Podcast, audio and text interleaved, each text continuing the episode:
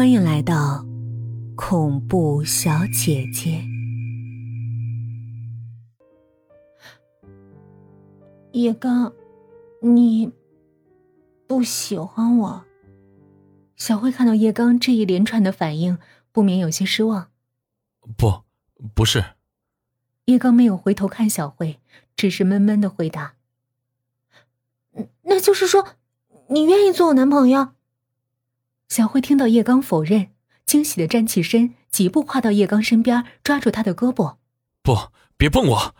叶刚感觉到了这突如其来的触碰，很反感的甩开小慧的手，后退了几步，说道：“谢谢你的喜欢，但是很抱歉，我并不喜欢你，我已经有喜欢的人了。”他的口气里有了一丝不悦，甚至还带有明显的厌恶。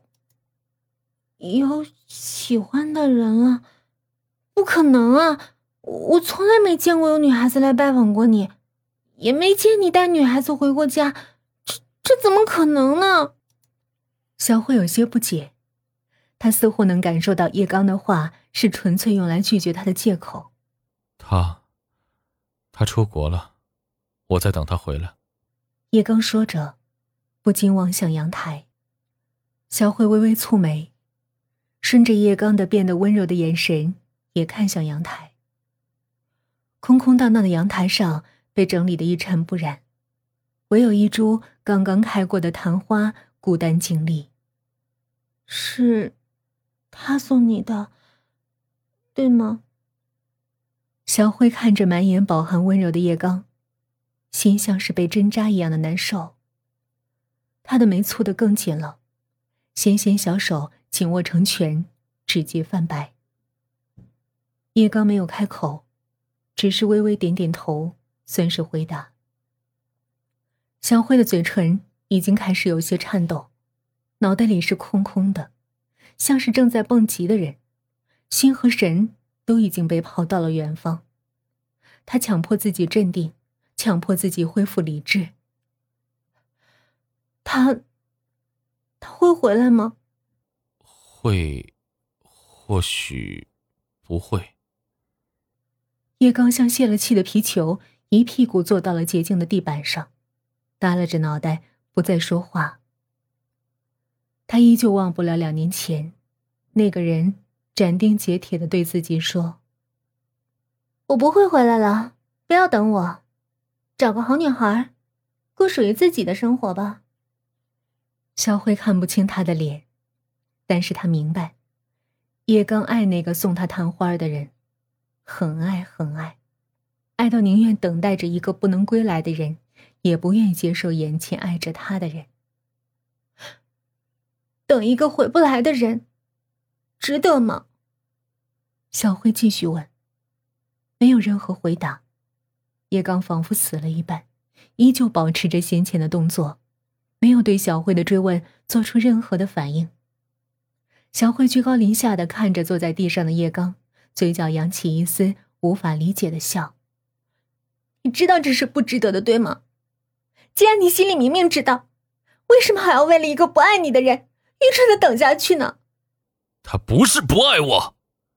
叶刚有些愤怒了，他站起身，用力抓住小慧的双肩，用无比憎恨的眼神看着她，一字一句的说道：“他不是不爱我。”他只是无法承受世俗的偏见。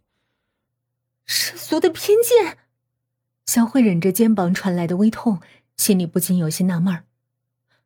你们门不当户不对吗？不，我们真心相爱。叶刚答非所问，抓着小慧的手也微微有些放松。既然你们真心相爱，那他为什么还要抛下你一个人？他分明就是不爱你。小慧斩钉截铁的说着：“你不懂，你根本就不懂。他爱我，我也爱他，我们是真心相爱的。你根本就什么都不懂。”叶刚开始恼怒了，他不允许任何人亵渎和否定他们的爱情，只字片语都不行。他望着眼前的女孩，这个漂亮而纤弱的女孩所说的每一个字、每一句话，都像是一把嘲讽的刀。一寸寸的凌迟着他珍贵的爱情。不知怎的，一股无名业火从他的腹部窜起，像是一团蓄势待发的焰火，直直冲向头顶，炸裂开来。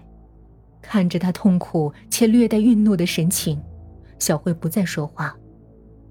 他知道，叶刚不爱他，连喜欢都谈不上。或许自始至终都是自己在一厢情愿。小慧默默低下头，片刻，轻抿了下微微有些干裂的粉唇，悠悠的说：“好吧，是我自作多情了。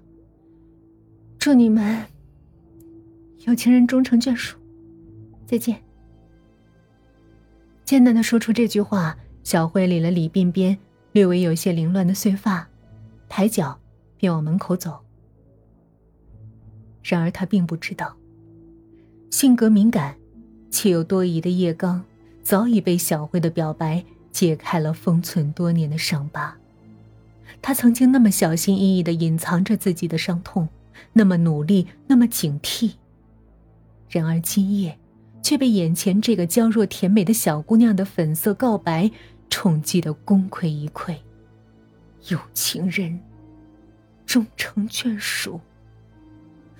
叶刚的耳边不断的萦绕着这句在别人眼里是祝福，在他眼里却是讽刺的话，不禁冷哼了一声：“终成眷属？哼，嗯，你是准备看我的笑话吗？”听到背后叶刚阴森诡异的话，小辉不禁一震。他只不过说了句：“任何人在被拒绝后，不至于让自己太难堪。”而说出的客套话，怎么在叶刚眼里就变成了笑话呢？